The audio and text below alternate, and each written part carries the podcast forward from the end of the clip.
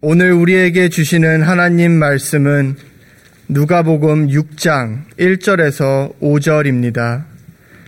안식일에 예수께서 밀밭 사이로 지나가실새 제자들이 이삭을 잘라 손으로 비비어 먹으니 어떤 바리새인들이 말하되 어찌하여 안식일에 하지 못할 일을 하느냐 예수께서 대답하여 이르시되 다윗이 자기 및 자기와 함께한 자들이 시장할 때에 한 일을 읽지 못하였느냐? 그가 하나님의 전에 들어가서 다만 제사장 외에는 먹어서는 안 되는 진설병을 먹고 함께한 자들에게도 주지 아니하였느냐? 또 이르시되 인자는 안식일의 주인이라 하시더라. 아멘. 미국 뉴욕 맨해튼에 리디머 장로 교회를 개척하고 목회하다가 지난 2017년에 은퇴한 팀 켈러 목사님이 있습니다. 이분은 21세기 가장 뛰어난 기독교 변증가 중에 한 사람으로 평가받습니다.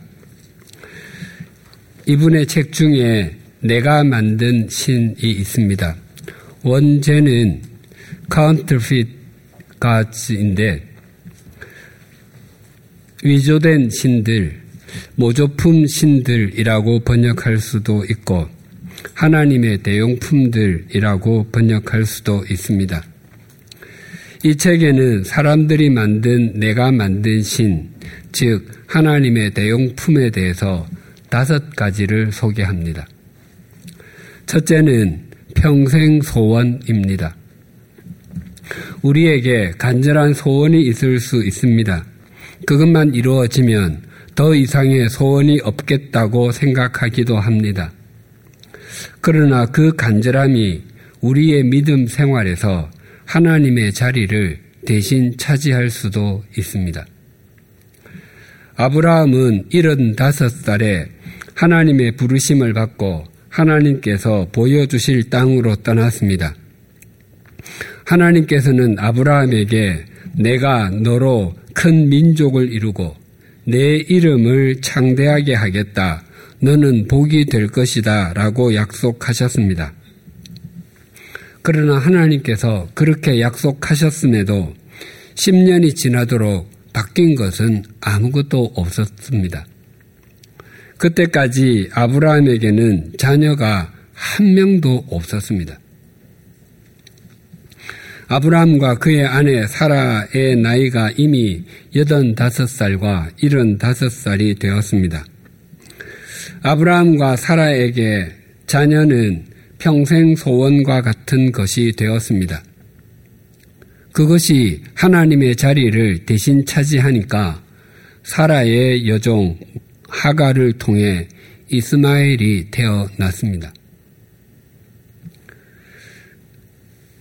그 후 이삭을 임신할 때까지 13년 동안 아브라함과 사라에게는 그 기간이 하나님 앞에서 잊힌 세월, 지워진 시간과도 같았습니다. 둘째는 사랑입니다. 여기서 말하는 사랑은 참된 사랑이 아니라 욕망의 사랑이라고 할 수 있습니다. 자신의 마음에 꼭 드는 특정한 이성과 교제하고 결혼하면 더 이상 소원이 없겠다고 생각할 수도 있습니다. 그러나 자신의 이상형에 꼭 맞는 사람을 만났다 할지라도 지금 자기 눈에 보이는 이상형의 모습은 그 사람의 실제의 모습이 아니라 자기가 그려낸 허상인 경우가 많습니다.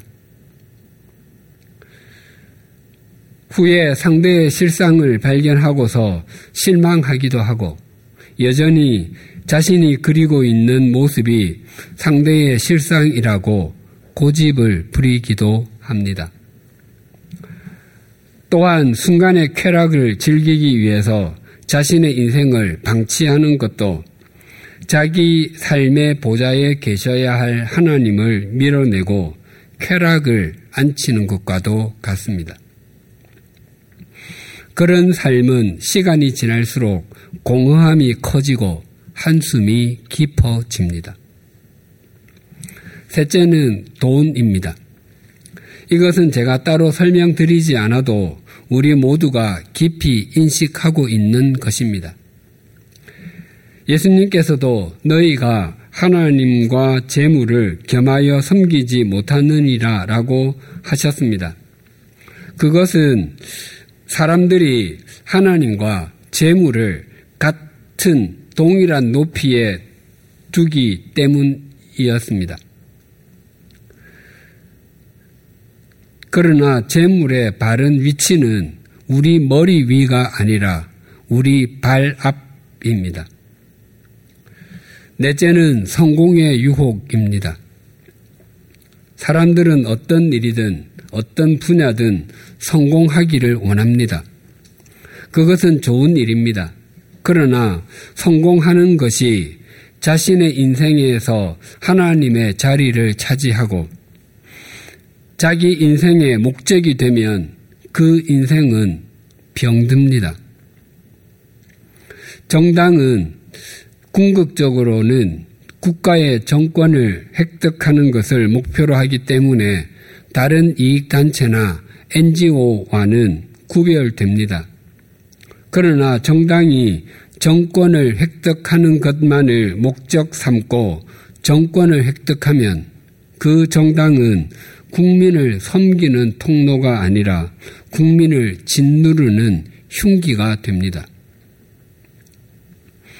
기업에게 가장 중요한 것은 이윤 창출입니다. 그러나 기업이 이윤 창출만을 목적으로 삼으면 하지 말아야 할 일까지 하게 될 것입니다.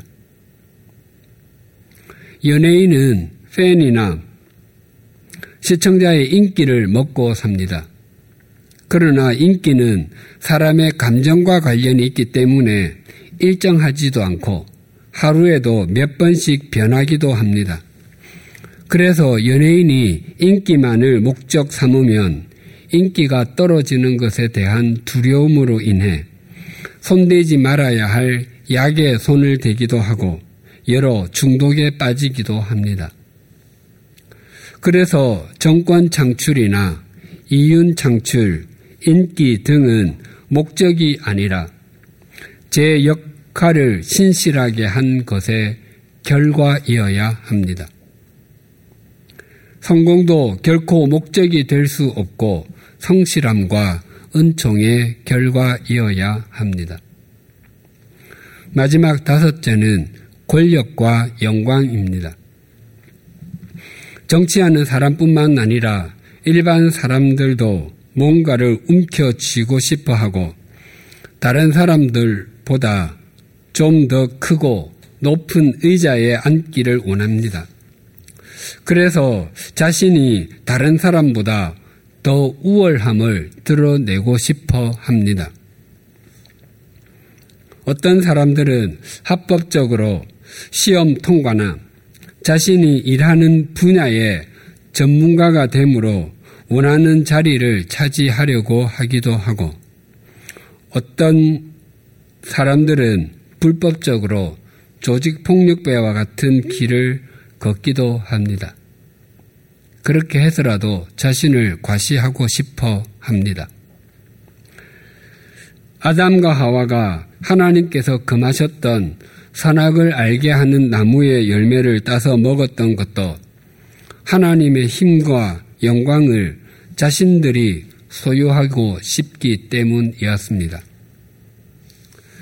우리는 우리가 무엇인가를 소유하게 되었고 어떤 자리에 앉게 되었다면 그것은 우리의 능력 때문만이 아니라 하나님의 신비한 손길의 역사가 있었음을 겸허하게 인정할 때 하나님의 대용품을 하나님의 자리에 앉히는 어처구니 없는 일을 행하지 않게 됩니다. 이 외에도 우리의 삶에는 다양한 종류의 내가 만든 신이나 하나님의 대용품이 있습니다. 다른 사람들은 몰라도 자기 자신은 알고 있습니다. 내가 만든 신과 하나님의 대용품에 집착하는 삶에서 벗어나는 길은 눈을 들어 하나님을 목적 삼는 것입니다. 그리고 하나님의 말씀에 순종하는 것입니다. 이스라엘 자손은 출애굽 후에 모세를 통해서 시내산에서 십계명을 받았습니다. 그리고 예수님께서 사역하실 당시까지 1500년에 가까운 세월 동안 그들은 십계, 그 십계명을 지키려고 했습니다. 특히 철저하게 지키려고 했던 것이 안식일을 기억하여 거룩하게 지키라라는 제4계명이었습니다. 그들은 제4계명의 준수 여부를 다른 계명을 지키는지 지키지 않는지를 확인하는 시금석으로 삼았습니다. 그래서 제4계명을 지키는 정도를 보고 하나님에 대한 계명이라고 할 수 있는 하나님 외에 다른 신을 두지 않는지 우상을 만들지 않는지 하나님의 이름을 망령되게 부르지 않는지를 판가름했습니다. 또한 사람에게 사람에 대한 계명이라 할 수 있는 부모를 공경하는지 다른 사람의 목숨을 해하지 않는지 성적으로 정결한 삶을 사는지를 확인했습니다. 더 나아가 물질에 대한 계명이라 할 수 있는 도둑질하지 않는지 이웃에 대해서 거짓 증거하지 않는지 이웃의 소유를 탐내지 않는지를 점검했습니다. 즉 안식일의 율법을 율, 율법을 철저하게 지키면 그 사람은 다른 율법도 철저하게 지킬 것이라고 생각했고 안식일에 관한 율법을 철저하게 지키지 않는 사람은 다른 율법도 철저하게 지키지 않을 것이라고 생각했습니다. 그만큼 안식일의 율법은 이스라엘 백성에게 절대적이었습니다. 특히 바리새인들에게 안식일의 율법을 지키는 일은 그 정도가 지나쳐서 그들에게는 내가 만든 신, 하나님의 대용품과 같았습니다. 그것을 잘 보여주는 것이 누가복음 6장 1절에서 11절입니다. 누가복음 6절, 6장 1절에서 11절은 안식일 논쟁이라고 불립니다. 예수님의 제자들이 안식일에 밀밭에서 이삭을 잘라 손으로 비벼 먹은 일과 예수님께서 회당에서 안식일에 오른손 마른 사람을 고쳐주신 일로 인해서 바리새인들이 예수님께 시비를 걸었습니다. 그때 예수님께서는 안식일이 무엇이며 안식일에 무엇을 해야 하는 날인지를 알려주셨습니다. 이 두 사건은 예수님께서 서기관과 바리새인들을 비롯한 종교 지도자들과 그들에게 동조하는 유대인들에게 심한 반대를 받게 되는 결정적인 계기가 되었습니다. 세계 대부분의 나라에서 기온을 말할 때 섭씨를 쓰고 있지만 미국에서는 화씨를 씁니다. 또 대부분의 나라에서는 도량형의 단위를 미터법으로 사용하여 길이는 미터, 부피는 리터, 그리고 무게는 킬로그램을 씁니다. 반면에 미국에서는 야드 파운드법을 사용하여 길이를 마일, 야드, 피트, 인치로, 부피를 갤런으로, 그리고 무게를 파운드로 씁니다. 미국의 3대 대통령이었던 토마스 제퍼슨 때부터 미터법을 도입하려고 했지만 지금까지 사용하지 못하고 있습니다. 오래지 않아서 미국도 미터법을 사용하게 되리라고 생각합니다. 내일 7월 4일은 미국 독립기념일입니다. 미국 독립선언이 채택된 것은 1776년이니 물론 그 이전에 오래 전부터 Native American들이 그곳에 살, 살았을지라도 미 합중국이 출발한 것은 불과 246년 전입니다. 그럼에도 야드 파운드법에서 세계적인 표준 도량형인 미터법으로 바꾸는 것이 힘이 듭니다. 그런데 예수님께서 이 땅에 오셨을 때 이스라엘에서는 이미 1500년에 가까운 세월을 안식일을 지켜오고 있었습니다. 그랬기 때문에 안식일 법은 그들에게 거의 절대적이었습니다. 그런데 그 안식일에 이런 일이 있었습니다. 오늘 본문 1절이 이렇게 증가합니다. 안식일에 예수께서 밀밭 사이로 지나가실새 제자들이 이삭을 잘라 손으로 비비어 먹으니 본문과 동일한 내용을 전하는 마태복음 12장에는 제자들이 이삭을 잘라 손으로 비벼서 먹은 것은 배가 고팠기 때문이라고 증거합니다. 하나님께서 이스라엘 백성에게 주신 율법에 의하면 이웃집의 포도밭에 들어가 그 포도를 배불리 먹는 것은 가한 일이었습니다. 하지만 그릇에 담아서 나올 수는 없었습니다. 또한 이웃집의 곡식밭에 들어가 손으로 이삭을 따는 것은 가한 일이었습니다. 하지만 낯을 댈 수는 없었습니다.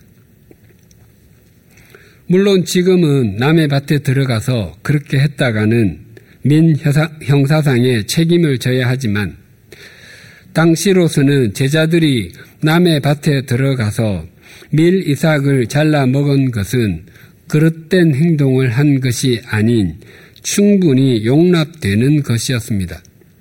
그런데 이 일을 두고 바리새인들이 시비를 걸었습니다.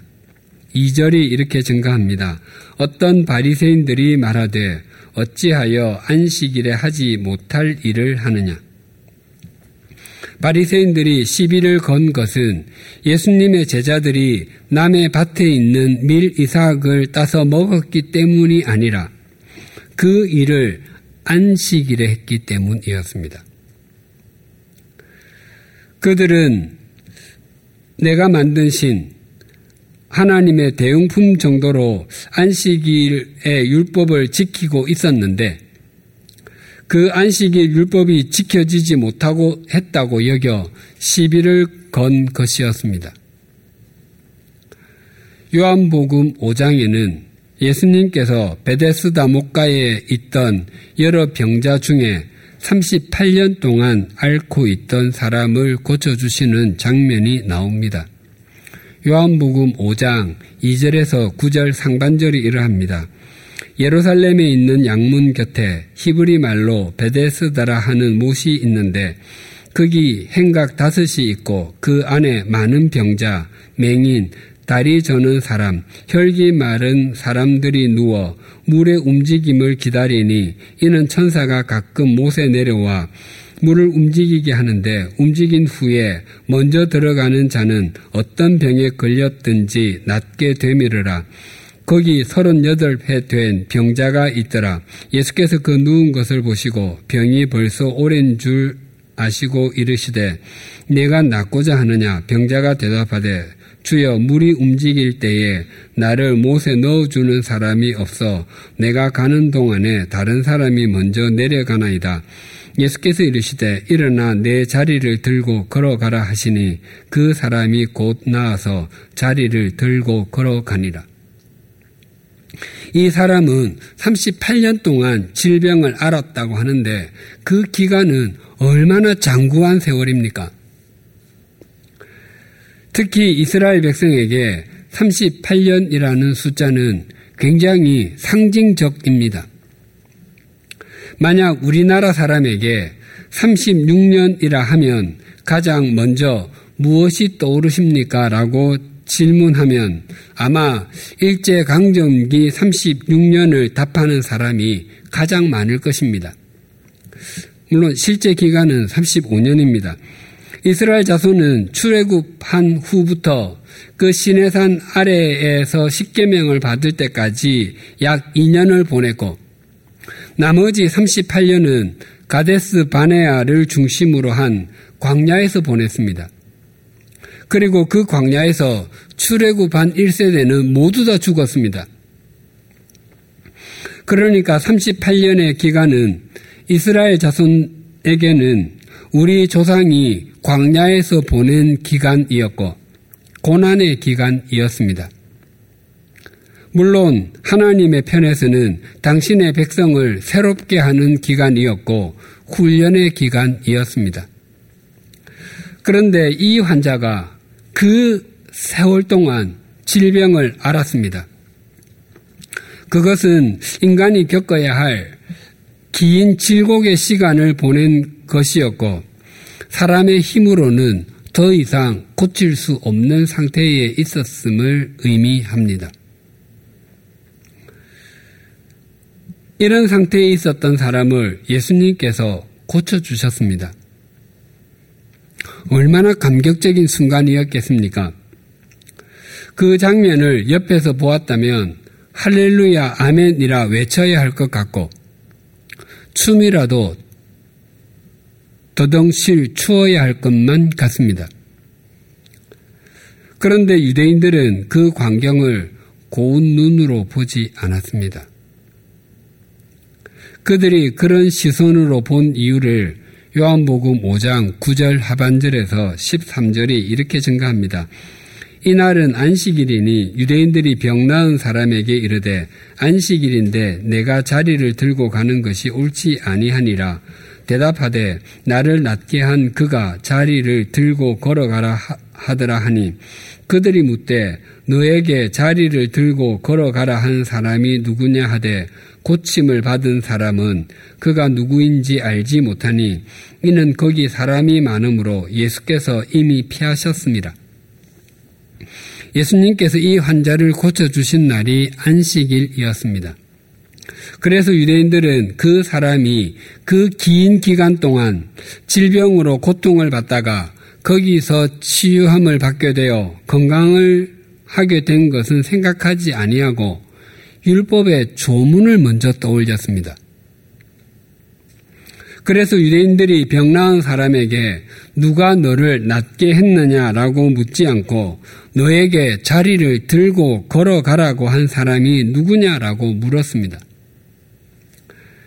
즉, 안식일에 자리를 옮기는 것은 하지 말아야 할 일을 한 것이 되었기 때문입니다.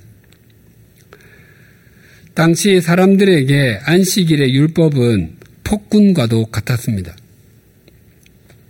안식일에 할 수 없었던 일이 39가지가 있었습니다. 그 중에 이런 것들이 있었습니다. 씨 뿌리기, 밭 깔기, 추수하기, 곡식단 묶기, 타작하기, 키질하기, 빻기, 고르기, 반죽하기, 굽기, 털 깎기, 직 조하기, 매듭 짓기, 매듭 풀기, 바느질하기, 재단하여 자르기, 알파벳 두 자 이상 쓰기, 알파벳 두 자 이상 지우기, 건축하기, 허물기, 불 끄기, 불 지피기, 운반하기 등입니다. 그리고 39가지에는 각각 6가지씩 세부 규정이 있었기 때문에 모두 234가지의 규정이 있었습니다. 또한 안식일에 질병을 다루는데도 질병이 악화되는 것을 막는 것은 괜찮았지만 호전시키는 것은 불가했습니다. 예를 들면 인위적으로 사람을 토하게 하는 것은 안 되었습니다. 때가 무너졌을 때 응급 조치는 괜찮았지만 접고는 할 수 없었습니다. 손을 삐었을 때 씻는 것은 가능했지만 찬물로 식히는 것은 가능하지 않았습니다. 그리고 담장이 무너졌을 때 그 안에 사람이 있는지 없는지 확인하고 유대인이 깔렸으면 파편을 치우고 꺼내주는 것이 가능했지만 이방인이 깔렸으면 그대로 두어야, 두어야 했습니다. 또 유대인을 꺼내주는 것은 가능했지만 치료해 줄 수는 없었습니다. 이처럼 율법은 당시 사람들에게 폭군이었습니다. 오늘 본문에도 제자들이 밀 이삭을 따먹은 것을 가지고 바리새인들이 시비를 걸고 있습니다. 제자들이 밀 이삭을 따먹은 것은 안식일에 하지 말아야 할 일을 한 것이 되었기 때문입니다. 당시 안식일의 규정에 의하면 제자들이 얼마간의 곡식을 딴 것은 추수하기에 해당했기 때문에 그것은 일을 한 것이 되었습니다. 또한 그 곡식을 손으로 비빈 것은 타작하기에 해당했기 때문에 역시 일을 한 것이었습니다. 그리고 비벼깐 곡식의 껍질을 하고 풀어버린 것은 키질하기에 해당했기 때문에 또 이 또한 일한 것이 되었습니다. 마지막으로 그깐 알갱이 중에서 먹을 만한 것과 먹지 못할 것을 나눈 것은 고르기에 해당했기 때문에 일을 한 것이 되었습니다. 그러니까 제자들이 밀밭에서 곡, 단지 곡식 메달을 먹었을 뿐인데 그것이 안식일에 하지 말아야 할 일을 네 가지나 한 것이 되었기 때문에 바리새인들이 시비를 걸었던 것입니다. 이러한 바리새인들의 시비를 들으신 예수님께서 화가 나셨는지 다윗의 예를 들며 반박하셨습니다. 3절과 4절이 이렇게 증가합니다. 예수께서 대답하여 이르시되 다윗이 자기 및 자기와 함께한 자들이 시장할 때에 한 일을 읽지 못하였느냐? 그가 하나님의 전에 들어가서 다만 제사장 외에는 먹어서는 안 되는 진설병을 먹고 함께한 자들에게도 주지 아니하였느냐. 이 이야기는 사무엘상 21장 1절에서 6절에 나오는 사건입니다. 사울왕은 자기 사위이자 충직한 장군이었던 다윗을 죽이기 위해서 혈안이 되어 있었습니다. 그때 다윗이 자기와 함께하는 사람들과 더불어 성막으로 들어가 하나님 앞에 차려놓은 빵을 먹은 예를 들었습니다. 이 진설병은 그 성소 북쪽에 차려놓았던 빵이었습니다. 이스라엘의 열두 지파를 상징하여 한 줄에 여섯 개씩 두 줄로 차려져 있었습니다. 제사장은 매 안식일마다 새로운 빵으로 바꾸었고 물려낸 빵은 제사장들이 먹었습니다. 다윗이 아히멜렉 제사장으로부터 이 빵을 받아서 자기와 함께하는 사람들과 더불어 먹었습니다. 하나님 앞에 차려진 빵은 제사장 외에는 먹지 못하는 규정이 있었음에도 절박한 다윗의 형편은 그 규정을 초월했던 것입니다. 그래서 예수님께서 말씀하시는 것의 논점은 사람의 절박한 상황을 도외시한 규정은 올바르지 않다는 것입니다. 그래서 마가복음에 보면 이런 말씀이 덧붙여 있습니다. 마가복음 2장 27절입니다. 또 이르시되 안식일이 사람을 위하여 있는 것이요 사람이 안식일을 위하여 있는 것이 아니니 예수님께서는 안식일에 율법이 있는 것은 율법 그 자체만을 위한 것이 아니라 사람을 위한 것임을 분명하게 말씀하십니다. 모든 율법은 사람을 세우기 위해 주신 것이지 사람에게 올무를 씌워서 넘어지게 하는 것이 목적이 아닙니다. 예수님께서는 바리새인과의 안식일 논쟁에 마침표를 찍으시며 이렇게 말씀하셨습니다. 5절이 이렇게 증가합니다. 또 이르시되 인자는 안식일의 주인이니라 하시더라. 안식일을 바르게 지키는 방법은 바리새인들 너희가 정하는 것이 아니라 주님인 내가 정한다는 것입니다. 왜냐하면 안식일을 만드신 분이 주님이시기 때문입니다. 그러면 우리가 어떻게 안식일을 우리에게는 주의를 주님께서 원하시는 방법으로 지킬 수 있겠습니까? 주일 예배를 한 번도 빠지지 않고 드리면 되겠습니까? 아니면 주일에 다양한 부 서에서 봉사하면 되겠습니까? 이러한 것들은 모두 강론과 같습니다. 총론은 내게 주어진 시간이 내 것이 아니라 주님의 것이라는 것을 인정하는 것입니다. 그래야지만 주의를 내 마음대로 쓰지 않고 주님의 뜻대로 쓸 수 있게 됩니다. 제가 고등학생 때부터 대학 2학년 때까지 들고 다녔던 성경에는 안쪽 표지에 이런 글을 써놓았습니다. 하나님께서는 우리에게 물질을 주시고 10분의 1을 요구하시고 시간을 주시고 7분의 1을 요구하신다. 무슨 의미인지는 금방 이해가 되실 것입니다. 제 성경에 그렇게 써놓았던 것은 제가 고등학교 다닐 때 교회에서 부흥 사경회를 했는데 그때 오신 강사 목사님께서 설교 중에 그 말씀을 하셨습니다. 그때는 그 말이 그냥 좋았습니다. 그래서 성경에 그렇게 써놓고는 내 것과 하나님의 것을 잘 구분하자라고 오랫동안 생각했습니다. 그 설교의 근거가 오늘 본문의 5절이었습니다. 그런데 대학교 2학년 때 개인 경건의 시간을 가지며 마가복음 2장을 묵상하다가 그 생각이 완전히 무너지게 되었습니다. 마가복음 2장 28절이 이렇게 증가합니다. 이러므로 인자는 안식일에도 주인이니라. 인자는 안식일에도 안식일에도 주인이니라. 누가복음은 안식일에인데 반해 마가복음은 안식일에도입니다.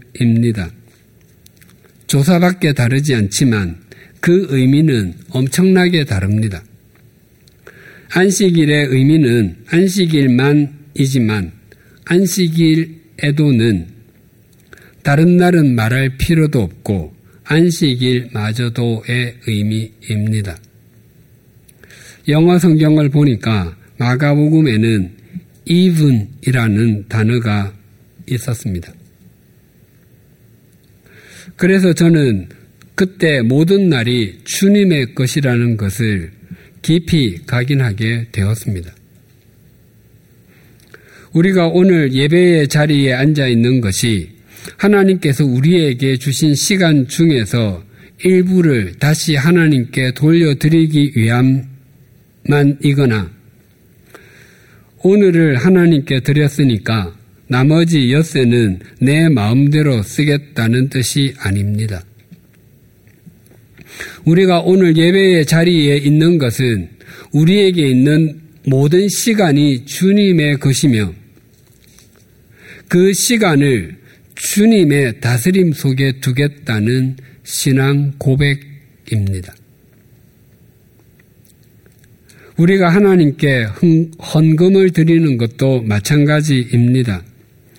우리 하나님께서 우리에게 주신 것 중에서 일부를 돌려드리고 나머지는 내 마음대로 쓰겠다는 것이 아니라 우리 각자가 가진 모든 것이 하나님께로부터 왔고 그래서 우리에게 속한 모든 것은 것을 하나님의 권위 아래에 두겠다는 신앙 고백입니다. 바리새인들은 안식일 율법을 철저하게 지키려고 했습니다. 그런데 그 안식일 율법을 주신 하나님과 그 안식일의 주인이신 주님을 외면했습니다. 그 결과 그들이 안식일의 율법을 지키는 일이 내가 만든 신, 하나님의 대용품이 되고 말았습니다. 우리는 살아계신 하나님을 믿는 사람들, 그 하나님을 향해 날마다 눈을 드는 사람들입니다. 또한 우리는 우리가 만든 신이나 하나님의 대용품을 믿는 사람들이 아니라 우리를 만드신 신, 우리를 창조하신 하나님을 믿는 사람들입니다. 우리가 바리새인들보다 더 하나님의 말씀대로 살기 위해 몸부림을 치되 그 말씀을 주신 하나님께 더욱 집중하는 삶을 사십시다. 날마다 안식일과 안식일에도 주인이신 주님께 눈을 들므로 우리의 매일과 우리의 매 주간을 주님의 날과 주님의 주간으로 살아가십시다. 우리가 그 삶을 신실하게 살아가면 만신창이가 된 한국 교회와 주님의 이름이 다시 존귀하게 될 것이고 우리는 세상을 새롭게 하시는 하나님의 통로가 될 것입니다. 기도하시겠습니다.